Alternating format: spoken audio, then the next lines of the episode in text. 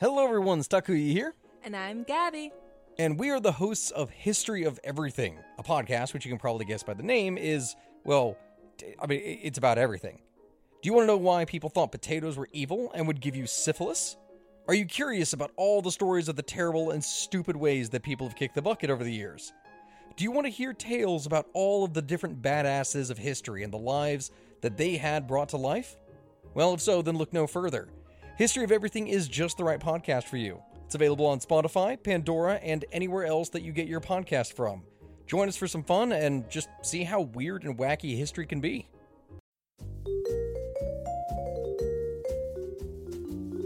Do you love history but hate when it's stuffy and boring? Well, look no further and join me, Katie Charlwood, your friend the neighborhood social scientist and reader of books, as I delve into unsolved historical mysteries, murders by gaslight, and of course, women who have been misrepresented through all time. On Who Did What Now, the history podcast that's not your history class. Listen wherever you get your podcasts. What follows may not be suitable for all audiences. Listener discretion is advised. The world is full of stories. Stories of mysteries, of curiosities, of oddities. Join Cat and Jethro Gilligan-Toth for the strange, the bizarre, the unexpected, as they lift the lid and cautiously peer inside the Box of Oddities. Cat's out with friends last night, and uh, she's on her way home and sends me a text, and the text says...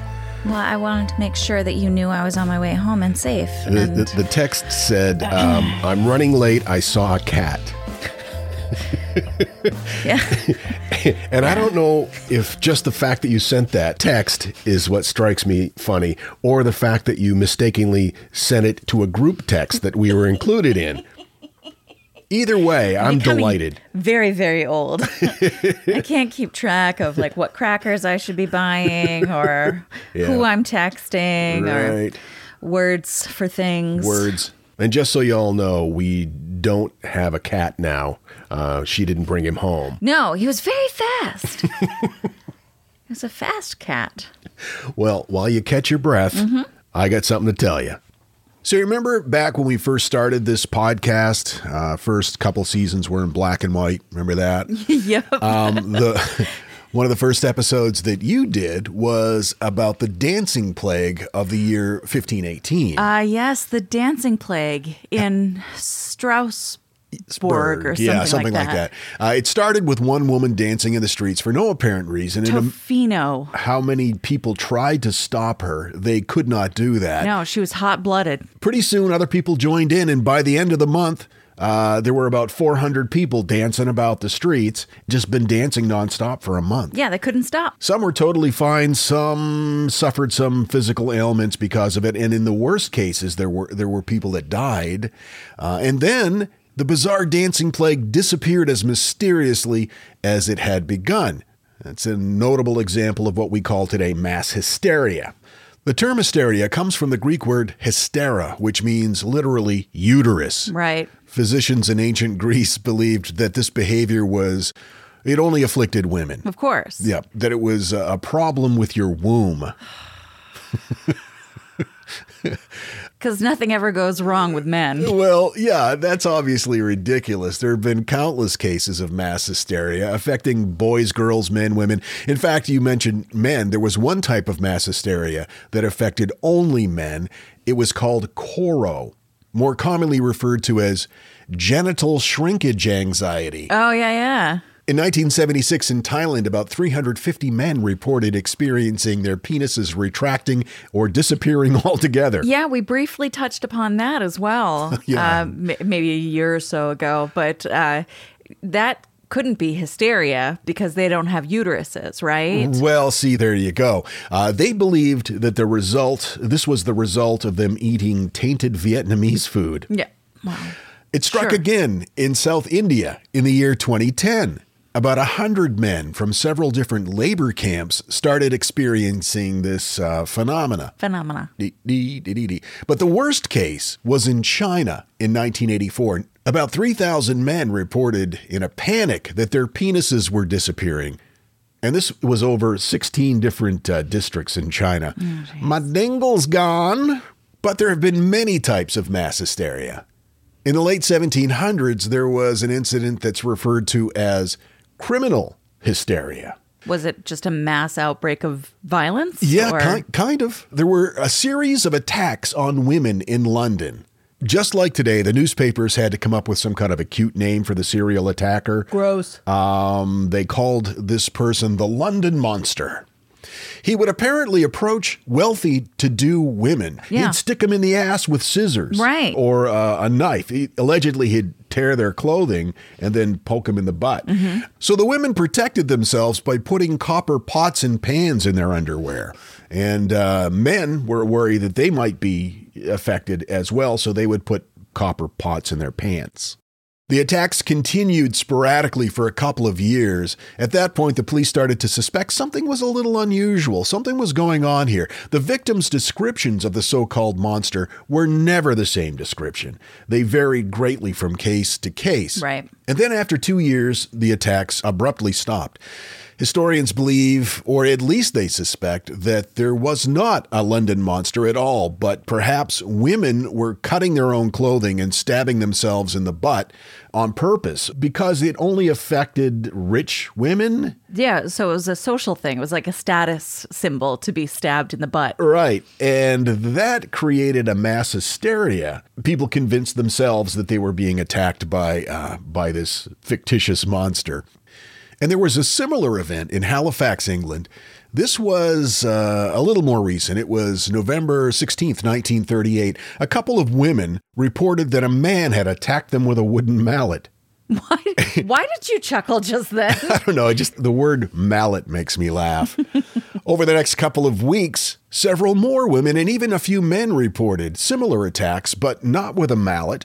In every case, it was a different implement that they were being allegedly bludgeoned with. The police didn't know what to make of it, but after a brief period of time, the, quote, victims confessed that they had wounded themselves. There were many similar confessions. Was there anything that they think started this off? I I'm, mean, there has to be an initial you event. Would, you would think, but it looks like it was just the women reporting that wow. caused this mass hysteria. In two thousand six, in Mumbai, several people who lived near the Mahim Creek suddenly discovered that the water tasted especially sweet, as if somebody had poured sugar or syrup into this creek. Now, the Mahim Creek is salt water, and it regularly is used to dump toxic waste and raw sewage into. Why so, are they tasting it in the first place? That is a great question. I wondered that myself. Who was the first person that said, you know what, I'm going to take a sip out of that? Of course, the medical experts in the area were alarmed by this because you know, people are drinking sewage. And what happened was the word got around that the water was especially sweet, and people started traveling from nearby villages to drink out of this cesspool. Oh, geez. But the very next day, the same people who had initially reported that it tasted sweet said, oh, today it tastes salty and like toxic waste. And then everybody decided that, yeah, it doesn't taste good anymore. And it just stopped. People just stopped drinking raw sewage, which I think is a good thing. In May of that same year, a large group of teenagers in Portugal all reported a very strange illness. It became extremely serious to the point where they closed schools and declared it an epidemic. What they found out later was that the teens that initially reported the illness mm-hmm. were fans of a popular soap opera on T V. And one of the characters on the soap opera was experiencing these exact same symptoms. Medical experts concluded that the first teens who reported the illness had, quote, contracted these symptoms from a character on a television show. And that had psychologically influenced other teens oh, wow. who also started believing that they had contracted the same illness. I mean, obviously there is some sort of scourge affecting this neighborhood, but it's soap operas because I yeah, don't like them. Right. I hate them. Now, in January of nineteen sixty-two, a laughing epidemic hit a Tanzanian girls' school. This baffled school officials as well as medical experts. It started when three girls unexpectedly began to chuckle in class for no reason. And the teacher said, hey, cut it out. So they, but they started laughing harder and harder. Mm-hmm. She tried to make them stop by threatening to punish the girls, but they just started laughing harder and harder. It was reported that the girls ultimately would laugh for days on end. Oh, wow. Pretty soon, other students began chuckling until about one hundred students were laughing uncontrollably. Oh, that's terrifying. And then the behavior spread to villages and other towns nearby. Oh, wow. Again, the schools were closed. They feared some sort of medical crisis was happening. Parents were panicked. But then once again, without explanation, it just stopped. Wow. That's a weird thing, though. Laughter is like that. I know sometimes I'll get into a, a yeah. fit where I cannot stop. And you'll just be staring at me and I tears running down my face and my body hurts from laughing, but I cannot stop. And oh. the more I laugh, the more I can't stop laughing. It's contagious. There is nothing more contagious than stifled laughter. Right. The theory in this case from medical experts, uh, they thought that perhaps hidden physical and mental changes at the onset of puberty could cause mass hysteria among some teens. Okay, that makes sense. Your hormones are all over the place anyway. At that age, yes. And then there were the hysterical nun incidents. There are two well-known accounts of hysterical episodes among nuns. What happened was, in medieval France, there was a nun for no reason began meowing like a cat. And it's reported that other nuns in the convent began meowing as well. And this went on for weeks.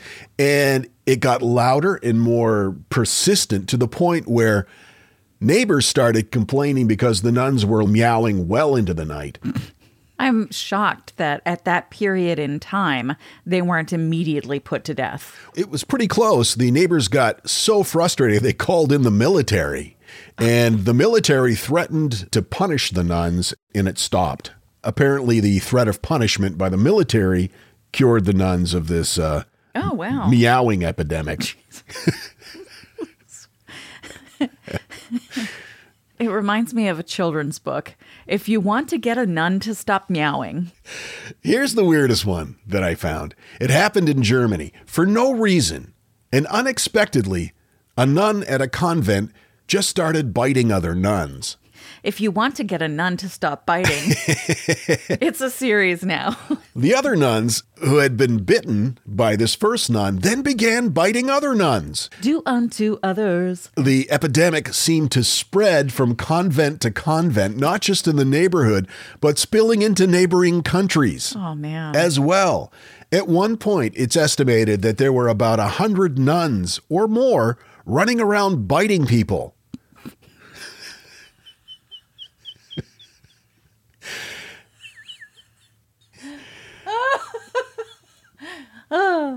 The episode ended just as mysteriously as it had begun. What causes mass hysteria? In many cases, it's triggered by an environmental incident. Okay. In other examples, psychologists believe it's a form of groupthink, where members of a group develop a common fear that spirals into a panic, and the group members feed off of each other's emotional reactions, and that causes the panic to escalate. Right. There seem to be many other theories as well, differing from one case to the next, but overall, we don't know for sure. There's not really one cause. It seems to be different causes at different times, but the reaction is similar. It escalates and it spreads from person to person. It's really the the fact that we don't understand it completely is very scary because you never know when you're going to get the, the biting bug. There's nothing more terrifying than a carnivorous nun. My sources were Historical Mysteries, uh, Psychology Today, Wikipedia, and everyday health dot com. And now, that thing in the middle. It was the height of the Cold War. On December twenty-fourth, nineteen fifty-five, a newspaper ad told kids they could call Santa, and then they listed a phone number. Unfortunately, it was the wrong phone number, and calls started flooding in to the U S Air Defense Command. The colonel on duty told his team to give all the kids Santa's current location.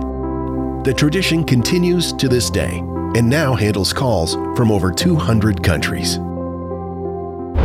Here at Box Laboratories, we're working on new podcast projects so confidential, even we don't know what they are. This is the Box of Oddities. This message is sponsored by Greenlight. You know, as your kids get older, there are some things about parenting that gets easier. I remember once hearing my sister tell my little niece, "If you put your pants on, I'll give you some Fresca." And when kids can start to reason that they get something if they do something right, it's a lot easier to manage them. Having that conversation about money with your kids, that's not the easiest thing in the world. Fact is, kids won't really know how to manage their money until they're actually in charge of it, and that's where Greenlight can help. Greenlight is a debit card and money app made just for families. Parents can send money to their kids and keep an eye on the kids' spending and savings, while kids and teens build money confidence and lifelong financial literacy skills. Your kids will learn how to save, invest, and spend wisely thanks to the games that teach kids skills in a fun, accessible way. When I was a kid, I had expected chores, and then I had bonus chores. And bonus chores were where I earned money. And so if you're thinking like, hey, my kids should be doing stuff around the house, yeah, no, you're not wrong. But maybe there's extra ways that they can learn how to be a successful financial money person. What was one of the bonus chores that you had to do? Rub my mom's feet. And what did that pay? I don't know, like a quarter or something. Millions of parents and kids are learning about money on Greenlight. It's the easy, convenient way for parents to raise financially smart kids and families to navigate their life together. Sign up for Greenlight today and get your first month free when you go to greenlight.com slash oddities. That's greenlight.com slash oddities to try Greenlight for free. Greenlight.com slash oddities. I've got to tell you, the longer we've had our Aura Frame, the more I love it. I have kids, and they live about three thousand miles away, and my daughter is expecting a child, and she has been sending me updates on her baby bump through the Aura Frame. And since I can't be there to experience it with her, it's the next best thing. And speaking of mothers, if you're looking for the perfect gift to celebrate your mom in your life, Aura Frames are beautiful Wi-Fi connected digital picture frames. It allows you to share and display unlimited photos. It's super easy to upload and super easy to share photos with the Aura app. And here's the thing, if you're giving Aura as a gift, you can even personalize the frame with preloaded photos and memories. We love Aura Frames, and living so far away from family, thanks to Aura, it's the next best thing. It's like, it's like almost being there. And right now, Aura has a great deal for Mother's Day. Box of Oddities freaks can save on the perfect gift by visiting aura frames dot com to get thirty dollars off, plus free shipping on their best-selling frame. That's A U R A frames dot com. Use code oddities at checkout to save. That's A U R A frames dot com and use code oddities at checkout, and you will save. Thanks, Aura Frames, for bringing my family a little bit closer. Want to learn how you can make smarter decisions with your money? Well, I've got the podcast for you. I'm Sean Piles, and I host NerdWallet's Smart Money Podcast. On our show, we help listeners like you make the most of your finances. I sit down with NerdWallet's team of nerds, personal finance experts in credit cards, banking, investing, and more. We answer your real-world money questions and break down the latest personal finance news. The nerds will give you the clarity you need by cutting through the clutter and misinformation in today's world of personal finance. We don't promote get-rich-quick schemes or hype unrealistic side hustles. Instead, we offer practical knowledge that you can apply in your everyday life. You'll learn about strategies to help you build your wealth, invest wisely, shop for financial products, and plan for major life events. And you'll walk away with the confidence you need to ensure that your money is always working as hard as you are. So turn to the nerds to answer your real-world money questions and get insights that can help you make the smartest financial decisions for your life. Listen to NerdWallet's Smart Money Podcast wherever you get your podcasts. The Box of Oddities with Cat and Jethro Gilligan-Toth. Heather sent us this email. Hey y'all, fairly new listener here, but I've been binging every day at work. I started at box one and I just finished box one eleven. Yes. Weird. Uh, that is about the foot fiesta. That's the episode where the guy had his foot amputated and then he kept it from the hospital and uh, made tacos out of it for yeah, his friends. And his friends ate them. Heather goes on to say, I also have some of my personal body bits that I brought home from the hospital. I have my tonsils and my fallopian tubes. That's amazing. They hang out in a cute little jar on a shelf in my living room. I didn't really think that was too strange until a few people said so. I guess I have unknowingly been flying my freak flag, but in all fairness, I do work in a pathology lab and get body bits every day to test. I do not take these home, though. I just thought it was cool to have my own pieces, and no, I haven't tasted them. What would you make with fallopian tubes? Um, manicotti? Maybe. Anyway, she said that her bits are in formaldehyde or formalin, so not quite safe to eat. Anyhoozle, just wanted to say hi and that I'm enjoying the podcast. Heather, thank you. We enjoyed your email. Thank you. Not long ago, we talked about William Shatner and his cutie cute little butt going to space. Yeah, I remember when Shatner got off the uh, the spaceship, he said, Cat and Jethro, Box of Oddities. That is really mysterious. I think that was his official statement. Yeah, yeah. Something, was, something like that. Right. We love the Shat. We do. Can't get enough of the Shat. Now, this is a relatively new thing, this space tourism, and there are different types of it, including orbital, suborbital, and lunar space tourism. Um, there's also uh, work continuing toward developing suborbital space tourism vehicles. And in twenty twenty, or as of twenty twenty, Space Adventures Uh, was coordinating tourism flights to Earth's orbit, and the Virginia-based company was working with Russia to use its Soyuz spacecraft to fly ultra-wealthy people to the International Space Station. The tourists included um, in- entrepreneur and space investor Anousheh Ansari and Cirque du Soleil co-founder Guy Libertaire, and those missions were priced at around twenty million dollars apiece. So if you've got a little bit of extra spending cash and you want to, you know, tootle to the I S S, that's something that you could do.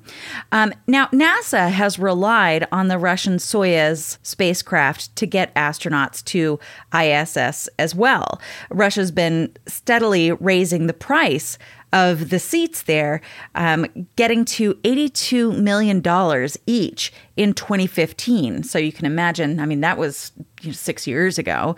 Um, the price probably much higher now. But if you're looking to simply cross the sixty-two mile high Kármán line that marks the boundary between upper atmosphere and outer space, Virgin Galactic says it will take you there for two hundred fifty thousand dollars. The company says that about six hundred fifty people have already bought tickets for the suborbital flights, uh, which will be made aboard a winged vehicle called the Spaceship Two. And the thing is, there's no date yet for these flights. They're just saying once we get a chance, you know, you're gonna you're gonna want to get your tickets because we're gonna get we're the, for the space times. Yeah, yeah, yeah. Well, that's um, that's um, the price is coming down. Oh, gosh, yes. Like D N A testing. Think about how expensive it was to have your D N A sequenced twenty years ago. Right. Now you can do it for sixty-five dollars. Well, now I, the thing that got me thinking about this was like, how much does it cost to actually get things into space? That's mm. where this whole thought process came from. Well, it started with William Shatner, but let's, you know, you can only talk about William Shatner so much, I guess. Um The Saturn V rocket is a three-stage rocket, um, which means it uses three distinct stages to provide propulsion um, in order to achieve orbital velocity. And the first stage carried two hundred three thousand four hundred gallons of kerosene fuel. God. And three hundred eighteen thousand gallons of liquid oxygen. And that's just to get out of the atmosphere. The second stage carried another two hundred sixty thousand gallons of liquid hydrogen and eighty thousand gallons of liquid oxygen. The third stage carried sixty-six thousand seven hundred gallons of liquid hydrogen and nineteen thousand three hundred fifty-nine gallons of liquid oxygen. I had never heard the exact proportions, mm-hmm. I, I knew that it was rocket fuel, and it was a lot of it. But knowing that, it's amazing to me that we did not have more fiery deaths, especially during the Apollo I think there years. were enough. Yeah, well, there were. Yeah. But really, what kind of courage? Every astronaut that got on one of those things knew exactly what they were sitting on. Yeah. The nineteen sixty-seven Apollo mission to get to the mute. The Mune. The Mune. Sorry, I'm like one of those nuns now. Yeah, all of a sudden. The Mune um, held just under nine hundred fifty thousand gallons of fuel. Oh, my God. And you think about, like, how many of these rockets had they sent up there before? Like, not that many. No. So you don't know just how risky sitting on nine hundred fifty thousand gallons of fuel actually is. The NASA space shuttle at liftoff, the two solid rocket boosters consume eleven thousand pounds of fuel per second. That's wow. two million times the rate at which fuel is burned by the average American car. Let that sink in. Like eleven thousand pounds of fuel seemed like a lot to me. Right. And then my brain heard per second. Mm-hmm. And it went, wah-wah, wah-wah-wah-wah-wah. As of this summer, hold on to your butts. Ready? As of this summer, NASA is down to just four flight-ready E V A suits. Why? Well, okay. So there were eighteen suits developed for the space shuttle program in nineteen seventy-four. And uh, Kathleen Lewis spoke with Business Insider, and she said that spacesuits are so expensive because obviously they're complex, human-shaped spacecraft, and that it's important to think about them in terms of spacecraft mm. and not just like work clothes. Right. Those are the same suits that we've been using all no. this time. No. Yeah. Since nineteen seventy-four. Yeah. No. Yeah. How do you properly launder an astronaut suit? I think it's one of those things where it says that you have to hand wash, but you just sure. put it in the washing machine anyway and kind right. of cross your fingers. Sure, sure. That's what I did with that sweater you got me for Christmas. I remember a radio station I worked for once made me dress up like the station mascot, mm-hmm. and it smelled like the inside of a hobo's anus, or how I would imagine you sure. know, the inside of a hobo's anus would smell. I can only imagine what those astronaut suits must have smelled like after, oh, I don't know, four decades. Especially since, you know, like they pee in those. Yeah, they do. NASA has invested about a quarter of a billion dollars developing the E M U suit for its Artemis program. The what suit? E M U. You're afflicted with the nuns epidemic again.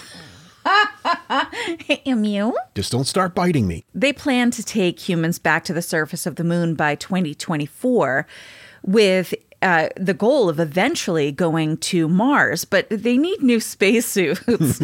So uh, the spacesuit has to protect the astronaut, obviously, from the vacuum of space, and then the radiation that comes from the sun and other bodies and so on and so forth. And then they have to have enough uh, bulk to protect against space junk, which might hit you, yeah. which is possible because we leave a lot of crap up there. And space trash can travel up to eighteen thousand miles per hour. The suits also are the link to oxygen and communications and all that.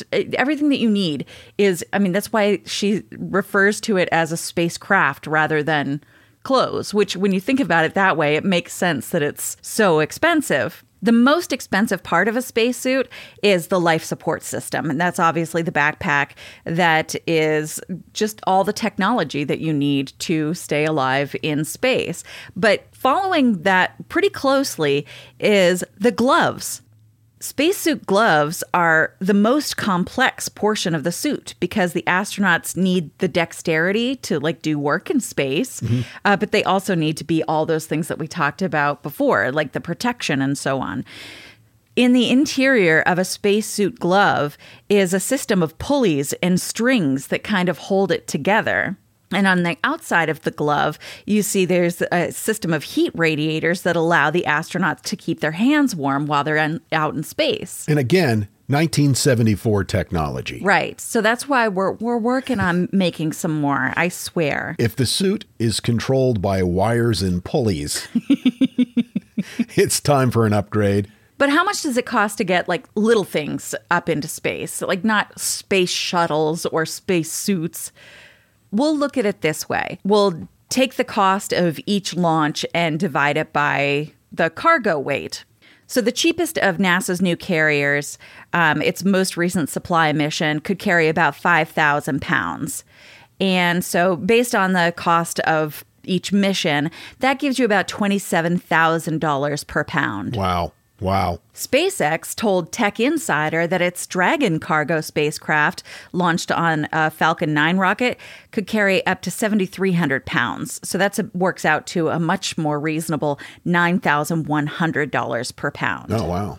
So astronaut Scott Kelly spent a year in space to study the long-term effects on his body. And NASA sent up a bunch of fresh lemons for him. And um, that cost about two thousand to nine thousand dollars per piece of fruit. Oh, my God. In, wow. In twenty fifteen, um, because one of the lo- uh, the most common complaints from astronauts is that the coffee is garbage. So in twenty fifteen, the espresso arrived on board the space station. That's I S S Presso, by okay, the way. Okay. mm. Oh, I love it. It's so clever. Anyway, um, the machine was created for use in space. It was actually a pretty big project with a bunch of Italians all working together to make sure that they were going to get some decent espresso to our astronauts. So it was like a, a star system bucks. That cost between four hundred thousand dollars and one point nine million dollars to deliver. So similar to Starbucks prices. no, no, no, no. Wait, they're not a sponsor, are they? No, I wish they would be. Starbucks, coffee that's out of this world. And finally, if you wanted to bring a light set of bagpipes to space, that might cost you between fifty-five thousand dollars and two hundred fifty thousand dollars. No. Do they have to be special bagpipes? I mean, it, I think it would be a problem if you brought suborbital bagpipes to the International Space Station. Why? Because they're suborbital bagpipes. Oh, so no, these are just regular bagpipes that were not made for a special space station or atmospheric level. That's probably why those spacesuits have to be like miniature spacecraft, so they could toss the bagpiper into deep space. You think that the convents nearby are calling the military on the bagpiper yeah. in space? Yep. Meow. No. Anyway, I love the bagpipes. Celebrate good times. Come on. In space, no one can hear you bagpiping. Artwork by H R Geiger. So that's what I have for you. That's the cost of some space stuff. That's space dollars. That's fascinating. Yeah. Do you want to sort your sizes? Oh, yes. Thank you. As I said, of course, Business Insider, which why do they have such good articles? I don't know. It doesn't make any sense. Um, N B C News, Wikipedia, obviously, space dot com, and that's it. I'd love to go to space myself one day, but I'm going to wait till prices have dropped a little bit. Virgin Atlantic, their airline prices are pretty reasonable. Maybe their space travel will drop as well, too. Virgin Galactic? Yeah. Well, they're already the most reasonable. Plus, their cruise ships are child-free, which I... I have to say. That makes so many of us adult cruisers happy. I mean, great. You got kids? Fantastic. Awesome. I just don't want to hear them, okay? Check out our website. You can get merch there. You can also uh, become a patron. You can become a member of the Order of Freaks. Uh, what else? Oh, updates on live shows when we start doing those again. All kinds of box-related activities and information. the box of oddities dot com. the box of oddities dot com. Box of Oddities is available on all major podcast platforms, including Amazon Music. We'll see you next time. Until then, keep flying that freak flag. Fly it proudly, you beautiful freak. And so, let it be known that the Box of Oddities belongs to you, and its fate is in your hands. Therefore, it's been requested by those to whom I report to beseech you for assistance. We ask but one thing of you, to provide a five-star rating and a positive review. True. That is, two things. However, 'tis merely a five-star rating and a positive review. Also, subscribe to us. Okay, so three things is all we ask. Three things, and three things only. Henceforth, the Box of Oddities commits to the telling of stories. Stories of the strange, the bizarre, the unexpected. We wish to offer our deeply felt gratitude and appreciation for your patronage. the box of oddities dot com. Copyright twenty twenty-one. All rights reserved. Hi, I'm Neil. And I'm Ken. And we are from the Triviality Podcast, a pub trivia-style game show where a lack of seriousness meets a little bit of knowledge. Join us each week for an hour-long game of general knowledge trivia featuring special guests from around the world, plus tons of extra themed episodes. If you want to improve your trivia game, or you just want to scream at us in your car when we get easy questions wrong, then we're the show for you. Find Triviality on all your favorite podcast apps. But you know that, because you're already listening to a podcast. If you like this podcast, can we recommend another one? It's called Big Picture Science. You can hear it wherever you get your podcasts, and its name tells part of the story. The big picture questions and the most interesting research in science. Seth and I are the hosts. Seth is a scientist. I am Molly, and I'm a science journalist. And we talk to people smarter than us, and we have fun along the way. The show is called Big Picture Science, and as Seth said, you can hear it wherever you get your podcasts.